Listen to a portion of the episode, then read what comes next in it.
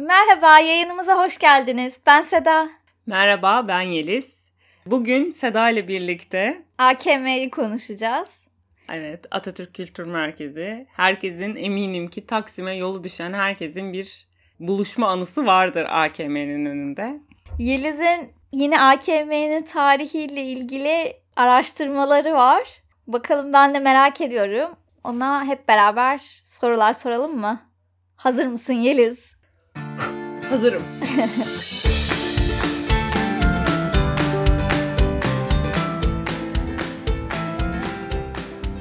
İlk sorum şu olsun. AKM ne zaman yapılmış? 60'larda mıydı? AKM'nin müsaade edersen uzunca bir yapım süreci var. Onu anlatayım mı? Anlat tabii ki. Başlangıç tarihi 1946. Bayağı eski aslında. Hmm. O yüzden Cumhuriyet dönemi mimarilerden sayılıyor.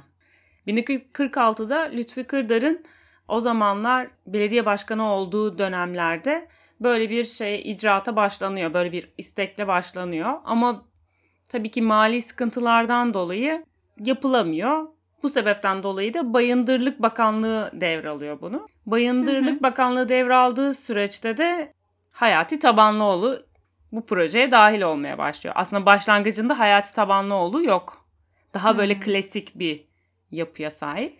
Hayati Tabanlıoğlu bu arada bilmeyenler için AKM'nin mimarı. Bu yıkılan AKM'nin. O zaman 1946'da başlıyor. Ne zamana kadar devam ediyor bu süreç? İnşaatı 23 yıl sürüyor. Bayağı, bayağı uzun. uzun. Evet. Kaçta bitiyor o zaman? Ya 1969 yılında bitiyor ve inşaat sürecinde şöyle düşün ki 4 cumhurbaşkanı, 6 başbakan, gri darbe görüyorsun. Bir kraliçe Elizabeth, bir de AKM. Aynen öyle yani. Tarihe böyle damgasını vurmuş. Süreci böyle takip eden. Ya şey bence çok enteresan. Sen de hani bir mimar olarak baktığın zaman bu inşaat süreçlerinde ve şantiyede bulunmayı, proje yapmayı düşündüğünde 23 yıl inanılmaz bir süre. Yani bizde hani çalıştığımız ben kendi deneyimimden 5 yıl süren bir proje artık böyle yüzünü görmek istemediğim bir proje. Yani ismini bile duymak istemediğim bir proje haline geliyor.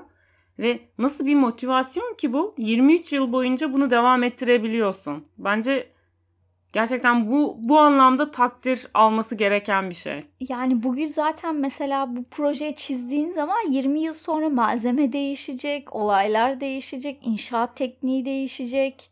Muhtemelen bütçedendir diye düşünüyorum bu kadar uzun sürmesi. Ya o bütçeyle ilgili çok ciddi problemler var. Zaten uzamasının sebebi bütçe. Bir de ilk yapıldığı yani planlandığı zaman daha neoklasik bir tarzda. Sonra işte 2. Dünya Savaşı mevzuları başlıyor falan. O zamanlar işte şantiyeye ister istemez ara vermek zorunda kalıyorlar. Çünkü zaten şantiye malzemelerinin çoğu yurt dışından geldiği için getirtemiyorlar Türkiye'ye. O yüzden de mecburi ara vermek zorunda da kalıyorlar. Sonra Hayati Tabanlıoğlu dahil olduğu zaman projeye projenin yüzü değişiyor. Daha böyle kültür merkezi yani böyle bir salon değil birkaç işte salonu olan, sinema salonu olan, fuayesi olan, sergi salonu olan böyle bildiğimiz büyük bir kompleks halinde düşünüyorlar. Daha böyle kültür merkezi gerçek, gerçek anlamda kültür merkezi düşünüyorlar. Anladım. Bir de daha herhalde bu neoklasikten daha modernist bir yüze evriliyor.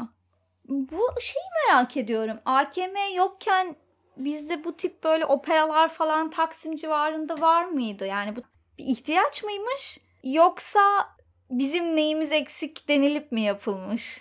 Ya bir şey var. Bu Cumhuriyet döneminde zaten biliyorsun biraz daha böyle batıya yönelip biraz daha batının hani var olan özelliklerini işte Türkiye'ye taşıma gibi bir misyonları da var zaten genel olarak.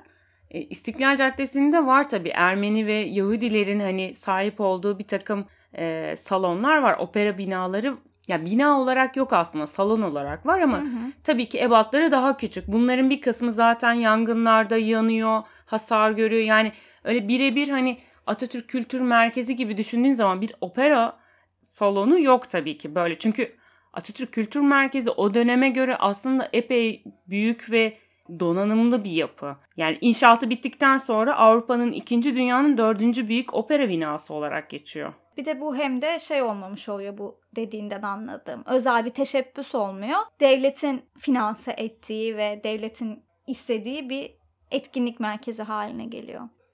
Bu mesela AKM 69-70'te ilk bittiğinde ne olmuş? Nasıl bir açılış yapmışlar? Onunla ilgili bilgiler var mı? Var. E, Verdi'nin Ayda operası ilk zaten sahnelenmiş. Hmm. O da bir başyapıttır. Evet güzel gerçekten hep, güzel. Hep ilk onunla açılır. Antalya'dan şeyden biliyorum Aspendos'ta ilk gün böyle mutlaka Aydar'la yaparlar mesela. Her sene olurdu o. Ama e, AKM'nin yani Atatürk Kültür Merkezi'nin şöyle bir talihsizliği olmuş. Zaten ilk yapıldığı zaman İstanbul Kültür Sarayı olarak ismi. Sonra açıldıktan bir buçuk yıl sonra ne yazık ki yanıyor. Kiriş ve kolonları kalıyor. O kadar. Evet, ciddi bir yangından geçiyor. Ne zaman yanıyor? 1927 Kasım 1970 yılında yanıyor. E, Cadı Kazanı oyunu esnasında yanıyor. Bir dakika. Evet. Bu Evet. Ayda'dan sonraki ikinci oyunda herhalde yakmayı başarmışlar mı bunu? Bir yılı biraz geçe gibi düşün. Daha şeylerin yani AKM'nin garantisi bitmemişken yakmayı başarıyorlar. Evet. Yine tabii ki de ihmal mevzusu var. Ee, şöyle bir şey var. Normalde AKM'nin aslında çok güzel bir şeyi var, kurgusu var. Yani birçok hani baktığınız zaman şu an Türkiye'deki birçok sahnenin belki sahip olmadığı şey 5 katlı e, bu sahne e, kulesi dediğimiz çok yüksek e, bir kuleye sahip. Şimdi sahneyle özellikle şeyi ayıran sahne arkasını ayıran bir çelik perde var. Bu yangınlar esnasında hani e, şey yapıyor. Seyircileri koruma amaçlı oluyor. Çünkü genellikle yangının çıkacağını düşündükleri nokta elektrikten varsayıyorlar. Bu yangınla kulisi ayıran çelik perde nasıl bir şey? Bizim bildiğimiz gibi yumuşak bir perde mi, inen çıkan Hayır, sert bir gerçekten şey mi? çelik bir perdeden bahsediyoruz. Çelik Panel bir gibi bir şey. Evet, aynen öyle. ee, bu AKM'de de şöyle bir problem var. Ee, bu çelik panelin açılır kapanır olduğu için tabii bu önüne daha önceki yani e, sahnelenecek daha önce ve daha sonrasında sahnelenecek oyunların dekorları stoklanmış, depolanmış. Hı hı. Bu yüzden de perdenin açılıp kapanmasını engelliyor. Yani yangın esnasında o perde kapanamamış o yüzden. Önünde dekorlar olduğu için. Ve diğer bir şey de yani bu hani bizim bence şu an güncel olarak da yaşadığımız en büyük problemlerden bir tanesi. Yangın söndürme sisteminin devreye alınması bir kişinin onu devreye sokmasıyla oluyor. Yani düğmeye basıp ya da işte şarteli indirip kaldırmasıyla ve o kişi o gün orada yok bir şekilde. Yani hiç kimse devreye sokamıyor yangın söndürmeyi. Ya şunu düşündüm. Orada bir kişi olsaydı da o sistem çalışır mıydı? Yani biz de hani böyle lisede tatbikatlarda falan bile yangın çıkarmayı başaran bir ulus olarak orada bir adam olsaydı da o böyle üzerinde yangın yazan kum dolu kovaları atabilir miydi? Yani, of çok büyük talihsizlik olmuş. Çok çok gerçekten çok üzücü. Peki bu 70'lerde çıkan yangından sonra bir daha yapmışlar o zaman. Yani 3 yıl boyunca hiçbir hareketlilik yok. Sonra Cumhuriyet'in 50. yıl dönümü şerefine demişler ki hani tekrardan yapalım. Hı-hı. Yine aynı kadro, yine aynı şekilde yani mimarisi aynı şekilde tekrardan inşaata yeniden hayati tabanlı bir şeyler çizmemiş. Alın bunları kullanın demiş. E yani artık adam bunu almış 23 yıldır aynı proje.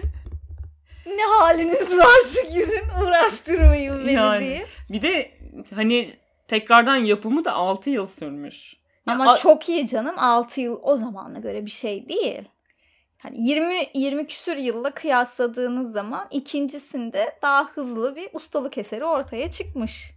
Çıkmış da yani düşünebiliyor musun? Resmen bir çalışma hayatını vermiştin Atatürk Kültür Merkezi'ne yani. Sonrasında yanıyor bir 6 yıl daha aynı şeyi yapıyorsun. Yani aynı şeyi yapmak konusu yani bir kere o inanılmaz bunaltıcı Sen bir düşünce. Sen ondan kişisel olarak sıkılmışsın aynı şey yapmaya ama çok prestijli bir bina.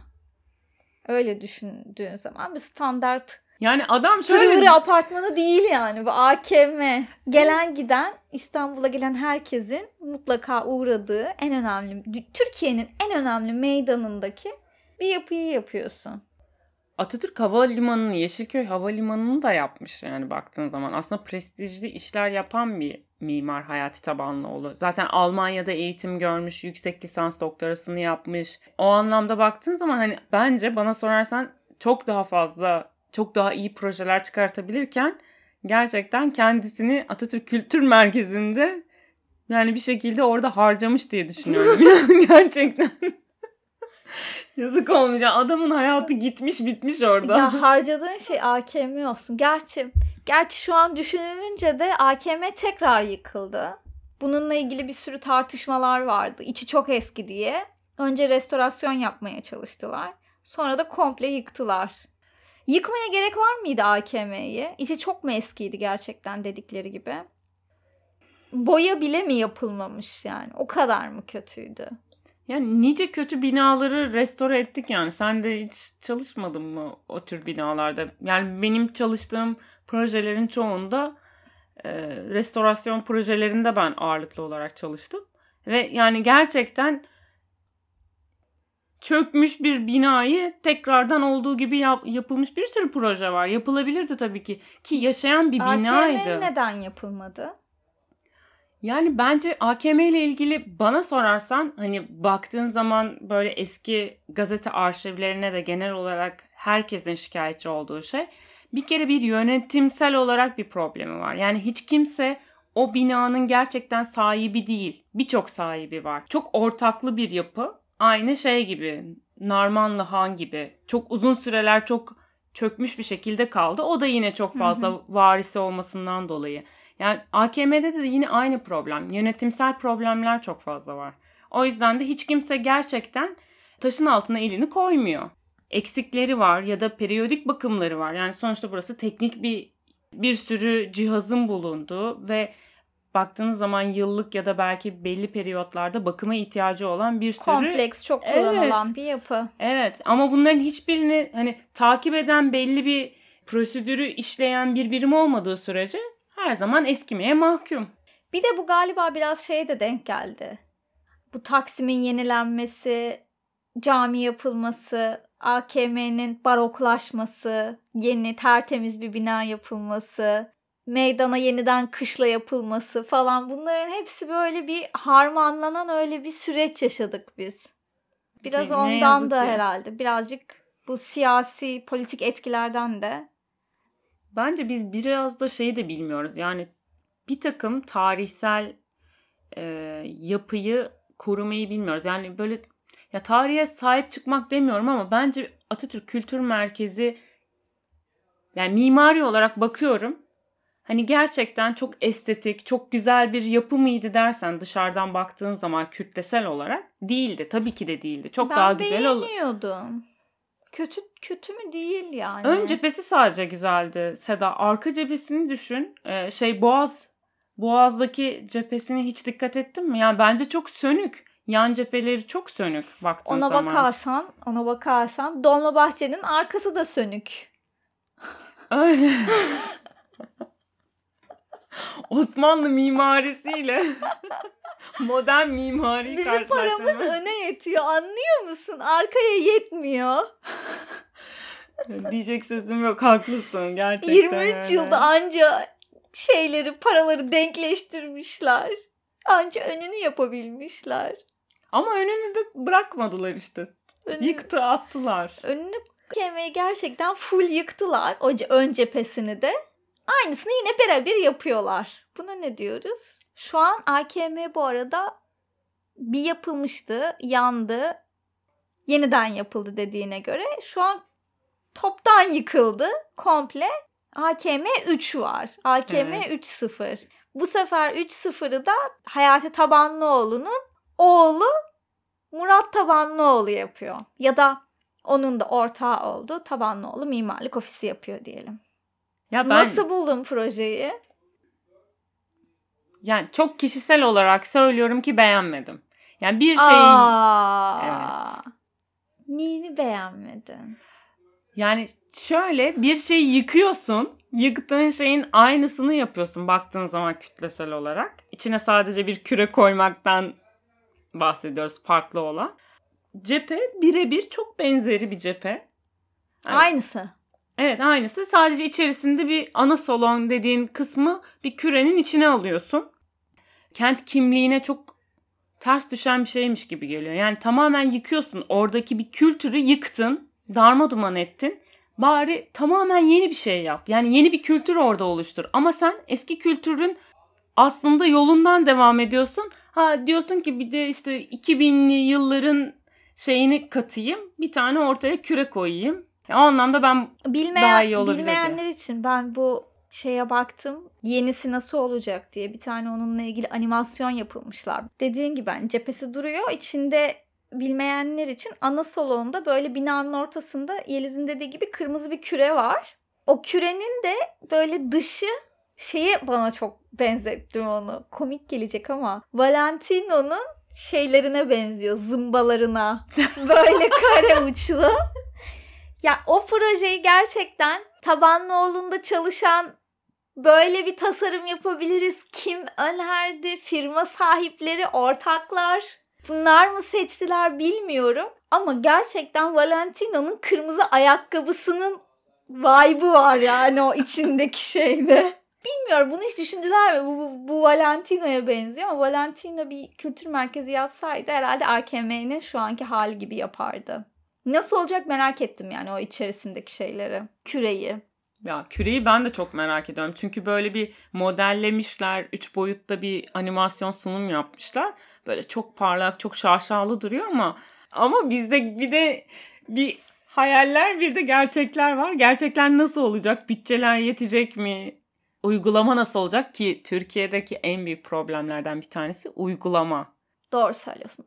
Yani Tabanlıoğlu'nun bildiğimiz diğer yapılarına baktığımızda hani çok kötü bir şey olacağını ben sanmıyorum. Yine belli bir kalitenin üstünde bir şeyler çıkartırlar gibi Tabii geliyor. ki. Evet.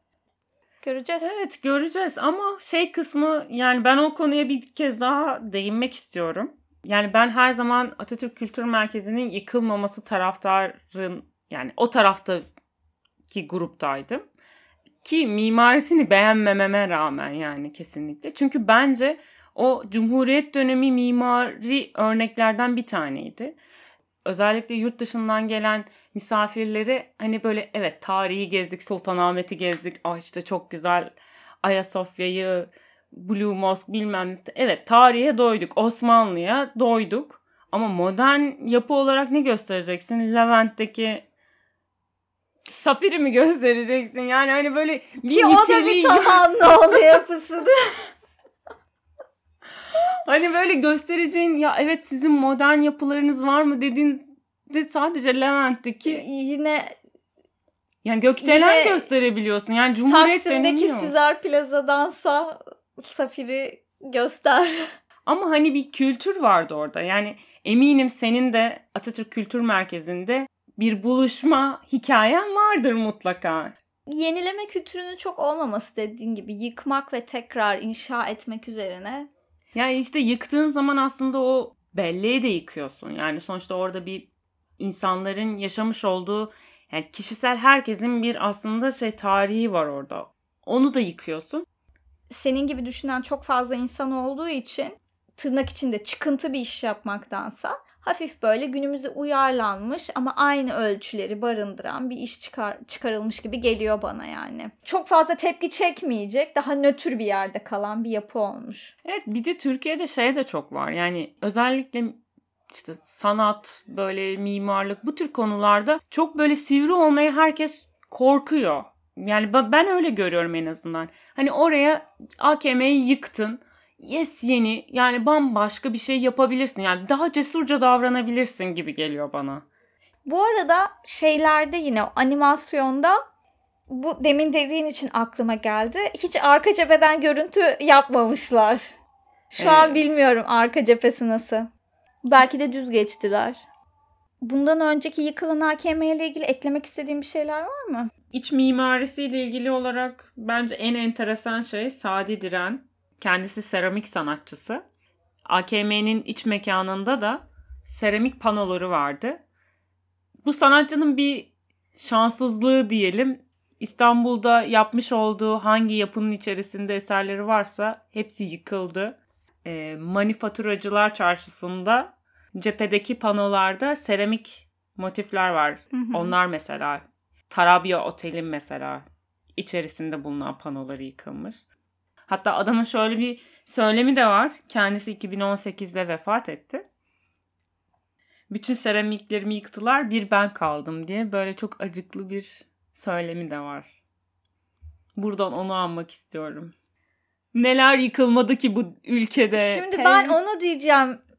Sadi Beyciğim, koskoca binayı yıkıyorlar. Sizin seramikler çok küçük kalıyor. küçük ya. Adam adamın binası yıkılmış. Tabii bunun sanat, sanata değer gibi olaylarını ayrıca tutarsak ve bunun da satılan şeyler olduğunu yine düşünürsek Üzücü tabii. Hani Üzücü. baktığın zaman üzücü. Yine burada hani ya elde tutmayı beceremiyoruz. Halbuki o panolar alınabilirdi oradan ya da başka bir. Belki de taşımıştır bu arada bilmiyorum hani. Şu an atıp tutuyor da olabilirim. AKM'nin içerisinde şey vardı mesela. Işık Kulesi vardı. O da çok ikonik bir Ha. yapıdır. Almanya'nın Barcelona'daki Expo fuarında sergilenmiş.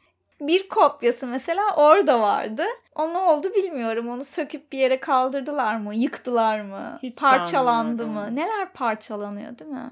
Evet. Ya mesela Atatürk Kültür Merkezi'nin o dönem için baktığında sen de biliyorsun. Yani Türkiye'de ilk defa ay- mimari aydınlatma tasarımı projeye dahil olmuş bir şey. Yani sadece aydınlatmasını tasarlayan bir tasarım ekibi oluşturulmuş ve Almanya'dan hani transfer edilmiş bir tasarımcı. şey diyebiliriz. Bu arada yine bilmeyenler için ben galiba hatırladığım kadarıyla 2007-2008 yıllarında sende 2012'de mi? 2000 e, evet O 2012 civarda 13. O civarlarda ikimiz de Dinlebia'da staj yaptık ayrı zamanlarda. Kendisi Almanya'nın ilk resmi aydınlatma tasarımcısı. Yani Nın? bizim bizim mesleğimizin sahibi Johanne, Johannes Dinlebia. Bizim staj yaptığımız yerde onun Berlin'deki oğlunun ofisiydi. Kendisinin de başka bir kentte ofisi var ayrıca. Bu bağlamda baktığımızda da evet hani gerçekten aydınlatmasına da diğer dediğin gibi elementlerine de ayrı ayrı önemsenip işin uzmanlarının getirip böyle bir tasarım vizyonuyla yaklaşılan bir yapıydı AKM. Bu aydınlatma deyince aklıma şey geldi. Anlatmışımdır sana da yine daha önce. Bu 2007-2008'de işte bu tam bu konuşmalar olduğu zaman AKM'nin yenilenmesi durumları. Ben de o sırada Berlin'deydim. Böyle bir şey olacak Seda dediler. AKM'nin ilk böyle paftaları önümüze açıldı eski çizimler. Nerelere ne yapılabilir, neyler korunsun, neyler eklensin falan diye. Tabii sonrasında yıkıldı gitti onlar. Ya, o günlerde Seda'nın tripten tribe girdiğini şu an hayal edebiliyorum. Ben O zaman- tanıyan o- birisi olarak. O zaman çok havalıydım. Berlin'de lighting design yapıyorum. O yaz çok havalı bir yazdı gerçekten. Ya bak herkesin bir Atatürk Kültür Merkezi ile ilgili bir anısı var ya. Gerçekten. Evet. Yani bir bellek yani o neticede. O yüzden üzücü olmuş yıkılmasını. Hayırlısı olsun diyoruz. Ne yapalım? Bakalım yeni AKM bitince onu bir şey yaparız. Gideriz Islatırız. Bir, bir ayda izleriz artık. AKM dördüncü AKM ne kadar 3 dayan? 3. Üçüncü. Ha, üçüncü pardon evet. Üçüncü bakalım bu Kızım Allah mı söyletti? Allah. Dördüncüsü mü olacak? dördüncüsünü ben yapacağım. Senin istediğin gibi çok farklı, çok cesur bir tasarımla geleceğim. Ben- Benim ustalık eserim olacak. Bence burada artık bitirebiliriz. O zaman bizi dinlediğiniz için teşekkür ederiz diyelim mi? Diyelim. Bir dahaki bölümde görüşmek üzere. Hoşçakalın. Görüşürüz. Hoşçakalın.